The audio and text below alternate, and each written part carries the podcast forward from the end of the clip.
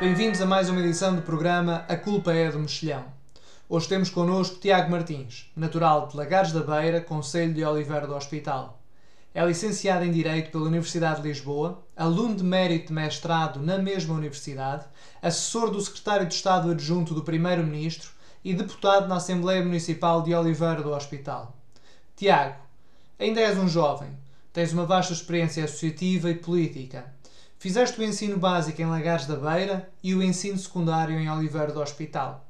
Como tantos de nós, foste fazer a faculdade para fora e regressar é difícil porque faltam oportunidades.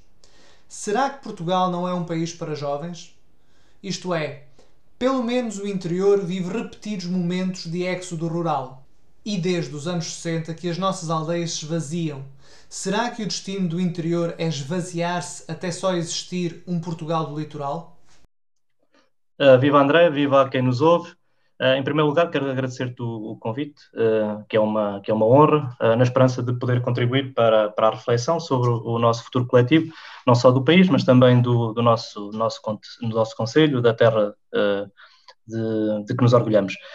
Quero dar-te os parabéns por este projeto, que tem dado voz a quem normalmente não a teria, diversificando o nosso espaço público e ajudando o concelho, mas também o país a olhar para o futuro.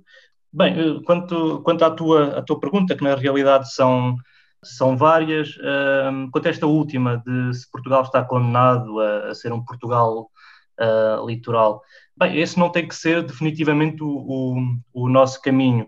Quanto a ser o destino, como por definição é aquilo que é, não sei qual será o nosso futuro, mas tenho a convicção de que o esvaziamento do país, para usar uma expressão tua, não é necessariamente o nosso caminho futuro. A resposta tem que ser necessariamente hipotética e basicamente para dizer o seguinte, que é, se a tendência verificada nas últimas décadas quanto ao interior se mantiver, basicamente o interior será paulatinamente esvaziado. E convém tentar perceber ao certo o que é que esta tendência, em que é que esta tendência se materializa ou o que é define. Vamos ver uma coisa, nós, enquanto a população nacional entre 81 e 2019, para usar os últimos dados recentes, população residente, aumentou ligeiramente a população nacional, o que se deve ao aumento significativo da esperança de vida, que felizmente atrasou a redução da população. A população em Oliveira do Hospital, e isto falo em Oliveira do Hospital para dar um exemplo daquilo que tem sido a trajetória do interior, a população de Oliveira do Hospital reduziu cerca de 18%, estamos a falar à volta de umas 4.300 pessoas. Se olharmos, por exemplo, para uma projeção recente do INE, que convém sempre também olhar um pouco para o futuro e perceber como é que isto se vai consolidar no futuro. O INE, num recente estudo, estima que entre 2018 e 2080 a população nacional poderá reduzir cerca de 20%. E atenção que há estimativas bem mais preocupantes do que esta do INE. Depois há uma segunda tendência, que é o significativo envelhecimento da população nacional e que é ainda mais significativa em territórios do interior. Só para podermos ter uma noção do que estamos a falar, em 2019, no país, por cada 100 jovens havia 163 idosos. Se olharmos, por exemplo, para o interior e olharmos especificamente para o Oliveira do Hospital, por cada 100 jovens havia 242 idosos. Nessa projeção que eu te referi há pouco do INE, estima-se que o número de idosos a nível nacional, por cada 100 jovens, poderá passar a ser 300 em 2080. Depois, há um aspecto que eu acho que é muito importante frisar na análise destas tendências, é que nem todas as regiões do país são afetadas da mesma forma e basta olhar-se para a área metropolitana de Lisboa e depois podemos olhar até para outras cidades e para outros territórios que, em contraciclo com a maioria do território, aumentou a sua população. E é engraçado verificar que, por exemplo, naquela estimativa que te falava há pouco do INE, a área metropolitana de Lisboa, até 2080, prevê-se que aumente, mesmo num cenário em que a população nacional reduz cerca de 20%. Bem, e desta tendência eu retiro duas conclusões que não são propriamente originais, ou melhor, não são de todo originais, é que há um envelhecimento do país significativo, com todas as consequências que isso traz, desde logo até ao nível da sustentabilidade da segurança social, que é às vezes o mais referido, embora neste ponto eu gostaria de deixar claro que a sustentabilidade da segurança social não pode ser vista só atendendo à variável demográfica. e depois há uma desertificação, ou usando a tua expressão, um esvaziamento do interior, o que leva, nas palavras do nosso conterrâneo economista José Reis, a falar de um deslançamento do país. E depois, especificamente, quanto à Oliveira do Hospital, acho que há uma outra dinâmica que calculo que também seja semelhante no resto do interior, mas nunca tive a oportunidade de confirmar através dos dados. É que, se nós olharmos para o Conselho, percebemos que, apesar de nós termos reduzido significativamente a nossa população, a freguesia de Oliveira do Hospital, e aqui já introduzo a freguesia de São Paio de Gramaços para fazer a comparação, aumentou a sua população nas últimas 2 décadas. Para termos uma ideia, e para fazer este cálculo tive que recorrer à questão aos números de eleitores, o que deixa desde logo também uma franja da população de fora, porque não conseguia encontrar os dados de residente por freguesia. Estamos a falar de um número de eleitores na freguesia de Oliveira e São Paio de Gramaços que aumentou cerca de 26%, enquanto o número de eleitores em todo o concelho diminuiu cerca de 8%. Ainda quanto à questão da desertificação do interior, se me permites dar aqui uma nota que, apesar de ser lateral, eu acho que é muito importante para nós conseguirmos olhar até politicamente para esta questão, pelo menos para olharmos nacionalmente para esta questão. É que nós temos olhado, e bem, para a questão da desertificação do interior como uma questão de desigualdade social entre quem está no litoral e quem está no interior, e depois, decorrente disto, ou ao mesmo tempo, uma desigualdade territorial. E, de facto, esta deve ser o nosso prisma primeiro de análise, porque esta desigualdade, este deslançamento, como se vai falando, tem consequências ao nível das simetrias, até no acesso a bens essenciais, como a saúde, a educação, a cultura e tantos outros. Contudo, há que ter em conta uma coisa, que é, nós hoje já nem sequer estamos a falar de uma dicotomia, quando falamos de desertificação, entre litoral e interior, uma vez que já temos territórios de baixa densidade no litoral, e a tendência é para que o país ocupado ou povoado, sem faixa, em parcelas do litoral específicas e que nem sempre têm continuidade entre si. E depois, em segundo lugar, com esta tendência de perda de população e de envelhecimento, a desertificação dos territórios passa também a ser uma questão de defesa nacional ou segurança nacional, como quisermos. E quando digo isto, de que é uma questão de segurança nacional, afirmo essencialmente por 2 razões. Primeiro, porque o território e a população são parte essencial da existência do Estado, e agora que a 23 de maio se vai comemorar os 842 anos da nossa fundação, nós sabemos muito bem a importância que a ocupação do território foi tendo ao longo dos anos para a afirmação da nossa soberania e para nos afirmarmos enquanto nação. E, de facto, quer dizer, isto não é à toa, até a própria, agora para dar aqui uma curiosidade, a própria lei da Autoridade Aeronáutica Nacional fala de um conceito de espaço estratégico de interesse nacional permanente, que naturalmente é não só o território terrestre, como também o marítimo. E quando nós falamos, nós falamos muitas vezes da necessidade da ocupação do espaço marítimo, neste momento, quanto à desertificação do território, nós também temos que começar a falar da ocupação do espaço terrestre como elemento essencial à nossa soberania e à nossa existência enquanto nação e também à existência do nosso Estado. Tiago, deixa-me interromper-te. Em Oliveira do Hospital, especificamente na freguesia de Aldeia das 10, existem umas ruínas que pertencem à antiga aldeia do Colcorinho. Quem a visita pode achar que foi abandonada há séculos, contudo, ela foi habitada até a década de 50 do século passado. Está desabitada há cerca de 70 anos. E neste seguimento, tal como referiste, dia 23 de maio, Portugal cumpre mais um aniversário. Em 2021, Portugal faz 842 anos de nação. E esta é uma data que passa ao lado de todos os portugueses, como se fosse uma coisa insignificante. Será que a nossa história recente se caracteriza pela perda de ligação ao território e à nação? Portugal é um conjunto de almas místicas, de culturas, e que, no fundo, nos define como nação. E o território é parte essencial da construção da nossa identidade nacional. Ela é a soma de todas estas partes. Bem, as questões como é que a aldeia do do Colcorinho pode voltar a ter vida, é no fundo a resposta para essa pergunta é a resposta que o país encontrar. Então, Tiago, a pergunta que nós temos que fazer. Vamos ver mais aldeias do Colcorinho. Olhar para a aldeia do Colcorinho agora é ver o futuro de algumas das nossas aldeias atualmente? Quer dizer, se a tendência se mantém, naturalmente que sim, não há como, ou seja, se esta tendência se mantém, não há outro resultado. Isto só se alterando é que isso pode não acontecer. Mas agora voltando a essa... É para aí que caminhamos. Sim, mas isso é demasiado. Isso é, se a condição for esta, necessariamente essa é a conclusão. Mas eu acho que isso é de facto uma resposta muito fatalista e, na realidade, só nos interessa se nós usarmos isto para perspectivarmos o futuro e para termos a noção de que a construção de políticas pressupõe um olhar a longo prazo. Isso não tem que ser o nosso destino, mas, de facto, contrariar esta tendência exige não só um grande esforço nacional, como também regional, municipal, e depois também um sentido de coesão nacional.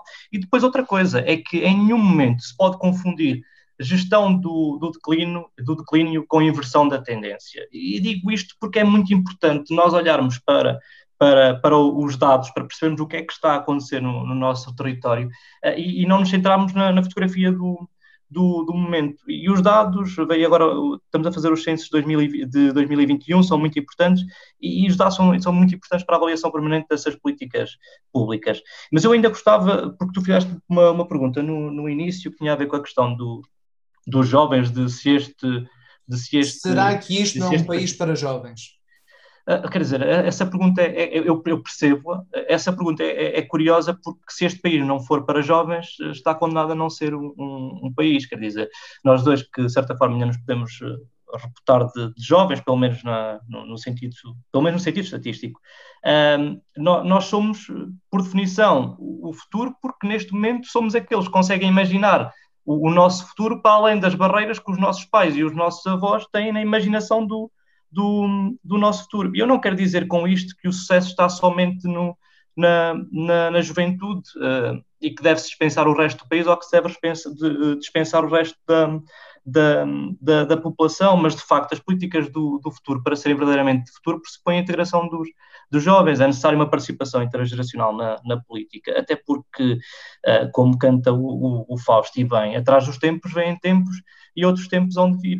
Agora, quanto à questão de como é que se resolve isto, nós nunca podemos desligar os problemas que o território sofre da desocupação do desenvolvimento humano. O desenvolvimento humano é o veículo da ocupação do território. Os territórios, se não forem capazes de gerar desenvolvimento humano, estes sim estão condenados à despovoação, basicamente. Obrigado, Tiago. Vamos fazer um curto intervalo. E já que o mencionaste, é mesmo com ele que vamos ficar. Fausto, atrás dos tempos, outros tempos vêm. Voltamos já. Esta música é omitida por não termos direitos de autor. Para a ouvir, só na nossa edição de rádio. Estamos de volta. Estivemos a ouvir Fausto com Atrás dos tempos, outros tempos vêm. Tiago, quais serão os obstáculos que impedem o desenvolvimento humano de Portugal e, em específico, do nosso território? Bem, eu diria que o grande obstáculo ao desenvolvimento humano, ao desenvolvimento do país, ao desenvolvimento das pessoas, é a pobreza, ou, dito de outra forma, a ausência de riqueza, a escassez... Mas não será a pobreza uma consequência da ausência de desenvolvimento humano? Podemos identificar a pobreza como o obstáculo a conseguir criar esse desenvolvimento humano? Em primeiro lugar, Tiago, de que é que nós estamos a falar quando falamos de desenvolvimento humano? Desenvolvimento humano, falamos todas as variáveis daquilo que cada um considera como importante para si, desde cultura, naturalmente têm que pré-existir condições de desenvolvimento, até mesmo de saúde, ou seja, tem que haver saúde, tem que haver alimentação, depois disso é preciso haver cultura. Naturalmente faz parte do desenvolvimento humano a constituição de família. E quanto à pergunta que tu me fazias, se uma coisa não é causa de outra, bem, para usar uma expressão popular, isto será uma pescadinha de rabo na boca. De facto, o desenvolvimento humano não é possível na pobreza, e a pobreza pode ter um efeito de perpetuar a ausência de desenvolvimento. Pois, como dizem os antigos, a miséria chama miséria.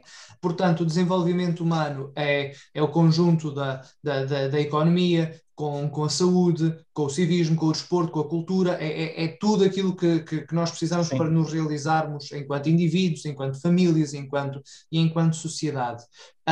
Acontece é que alguns destes vetores não estão suficientemente desenvolvidos. Alguns desses fatores não estão a acompanhar a passagem do tempo e numa forma geral, quase em todo o interior, não estamos perto sequer daquilo que seria de prever no século XXI. E nós não estamos a falar de carros voadores, mas muito provavelmente a esta altura já seria de pensar um outro género de abordagem ao território florestal, agrícola, ao saneamento, ao desporto, pequenas infraestruturas que no mundo desenvolvido são normais, piscinas condignas, acesso a pessoas com mobilidade reduzida. Porquê que Portugal do interior está atrasado de uma forma geral em todos estes fatores? Bem, nós, quando falamos de atraso, precisamos sempre de identificar no quê em relação a quem. Eu percebo a pergunta, embora eu tenha por convicção a ideia de que é sempre importante nós vincarmos aquilo que conseguimos. E, de facto, a nossa história não é só, principalmente a história recente, não é só marcada de problemas, ela é também marcada de conquistas. Quer dizer, nós estamos a falar hoje de um país que, graças ao desenvolvimento na saúde, conseguiu não só aumentar a esperança média de vida, como também conseguiu combater, reduzir drasticamente, brutalmente, a mortalidade infantil. Falamos também de grandes avanços na educação, de redução drástica de taxas de abandono precoce. Mas, André, eu acho que ainda gostava de dizer mais duas ou três coisas quanto à questão do que é que impede o desenvolvimento humano, embora percebendo que aquilo que estava a dizer tem ligação com isto. E gostava de dizer o seguinte, que, de facto, a escassez de recursos tem um impacto sério no desenvolvimento pessoal de cada um. E também está ligado isto à falta de oportunidades. A vida de cada um é singular, é marcada por vontades próprias, desejos e ambições, também próprios. O que eu tenho notado é que há um traço comum na vida de cada um e na dos jovens, que é o desejo de viver melhor para garantir as condições materiais para serem verdadeiramente livres. Obrigado, Tiago. Última questão. Como é que fazemos para desenvolver Oliveira do Hospital? Para desenvolver Oliveira do Hospital nós precisamos de gente. Precisamos de emprego, precisamos de trabalhos altamente qualificados, precisamos de ofertas formativas que sejam adequadas às especificidades da nossa economia local, não só a atual, mas aquela que perspectivamos ter para o futuro. E aqui, relativamente àquilo que nós perspectivamos para o futuro, é preciso ter em conta que Oliveira do Hospital, os desafios de Oliveira do Hospital são os mesmos desafios do país, e que esses desafios constituem oportunidades para o futuro desenvolvimento do nosso concelho e, dessa forma, contrariarmos a nossa trajetória de despovoamento. Em primeiro lugar, temos o desafio das alterações climáticas, que já nos têm causado problemas sérios como os incêndios no verão e tempestades no inverno. O Conselho aqui tem de garantir uma floresta autóctone resistente aos incêndios, que seja capaz de contribuir para a neutralidade carbónica nacional. A inovação tecnológica na gestão florestal faz parte do desenvolvimento que o Conselho precisa. A proteção da biodiversidade é outro aspecto essencial e uma oportunidade para o Conselho, devendo o nosso território ser um prestador, a parte tanto dos outros concelhos e territórios por este país, serviços de ecossistema, tarefa para a qual precisamos necessariamente de pessoas e pela qual devemos ser compensados pelo resto do país. Há um outro desafio que também será uma oportunidade, que é o desafio da digitalização e da automação. O problema resulta da possibilidade de perda de empregos, cuja criação reversa de empregos ainda é incerta, tanto na extensão como nas franjas da população, e não conseguindo ele fazer uma estimativa de como a automação vai impactar a indústria que temos, ou sequer se vai impactar. Gostava de deixar aqui uma nota, é que segundo um estudo da Nova e da CIP, Portugal com a tecnologia hoje existente pode perder até 1,1 milhões de empregos até 2030. E isto merece uma especial atenção, até porque este estudo identifica a região centro como aquela que terá um impacto superior à média nacional. E depois, a grande oportunidade está na possibilidade de desenvolvermos uma economia digital no nosso território e aproveitarmos a mudança de paradigma quanto ao trabalho remoto para fixar pessoas. E sobre esta questão específica do trabalho remoto, um estudo recente do INE diz que entre abril e dezembro de 2020, cerca de 15% dos trabalhadores estiveram em teletrabalho. Que dentro destes trabalhadores que estiveram em teletrabalho, a área metropolitana concentra cerca de 50%.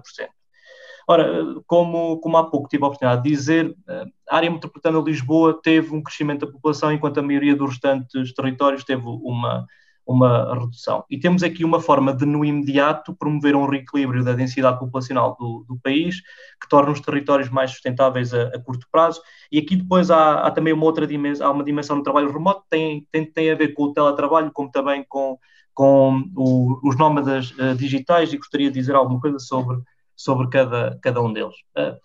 Quanto a nós, sabemos que muitos dos nossos conterrâneos trabalham em Lisboa ou noutros locais do país e que estão a desempenhar tarefas compatíveis com o teletrabalho e que se podem fixar com maior permanência no Conselho, sendo que algumas até no passado recente, com as medidas de teletrabalho, acabaram por passar cá muito, muito tempo. Isto pode ser extensível. Quem hoje está imigrado e que por força do teletrabalho, pode passar a estar mais tempo no nosso território. Eu também conheço casos de pessoas que trabalham que estavam lá fora a trabalhar permanentemente e com a introdução do teletrabalho acabaram por passar algum tempo em Oliveira do Hospital a trabalhar. E depois temos ainda uma outra realidade que está a começar e provavelmente se vai intensificar, que é a de quem está colocado, quem está a residir em Oliveira do Hospital, comece já a prestar que seja recrutado para prestar desde logo trabalho em empresas sediadas no estrangeiro.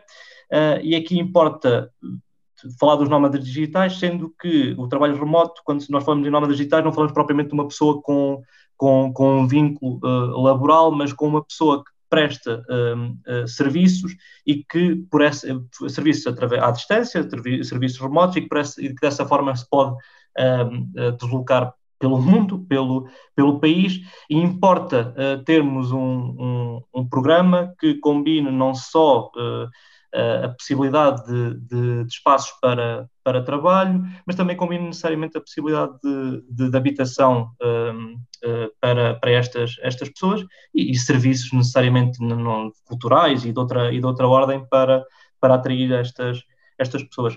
É que se nós formos capazes, neste novo paradigma de digitalização, fixarmos pessoas e criarmos uma rede que ligue empresas, estruturas educativas, estruturas de investigação, associações e este capital humano qualificado que vamos fixando no Conselho, teremos uma forte possibilidade de modernizar a nossa economia e tornar a residência destas pessoas muito mais permanente. E aqui será sempre, não é uma nota um pouco lateral, mas que não podia deixar de fazer, que é uma palavra para a nossa diáspora, que é hoje intergeracional, diversa na experiência profissional, com segmentos populacionais de alta qualificação e que muita dela poderá eventualmente, através deste novo paradigma, vir trabalhar remotamente para o Conselho. E neste contexto temos que prestar-lhe particular atenção, não só por serem parte do nosso substrato humano, mas também porque podem contribuir imenso para o futuro do Conselho. Naturalmente, que para fixar a população, vamos ter que responder a outros desafios, como aquele que já referi há pouco, o da habitação, mas necessariamente também o da educação, o da cultura e também o da saúde e tantos outros. Para acabar a resposta a esta a esta pergunta. Eu, no fundo, acho que a Oliveira do Hospital, neste novo mundo, neste novo paradigma que se está a abrir, precisa de pioneiros, precisa de pioneiros nas escolas, precisa de pioneiros nas empresas, precisa de pioneiros nas associações, precisa de pioneiros na inovação, precisa de pioneiros na política, mas estou convicto de que temos esses pioneiros, neste momento no Conselho, espalhados pelo país e até espalhados pelo mundo, que estarão prontos a abraçar os desafios do Conselho e a poderem contribuir para o desenvolvimento do país. Obrigado, Tiago, pela tua participação. É com estas palavras que chegamos ao fim de mais uma edição do programa A Culpa é do Mexilhão. Vivemos um presente que hipoteca o futuro e que culpa o passado por isso. Mas é possível fazer melhor e temos os nossos pioneiros para o concretizar. Não podia ser de outra forma. Ficamos com Pioneiros, dos Diabo na Cruz. Até breve.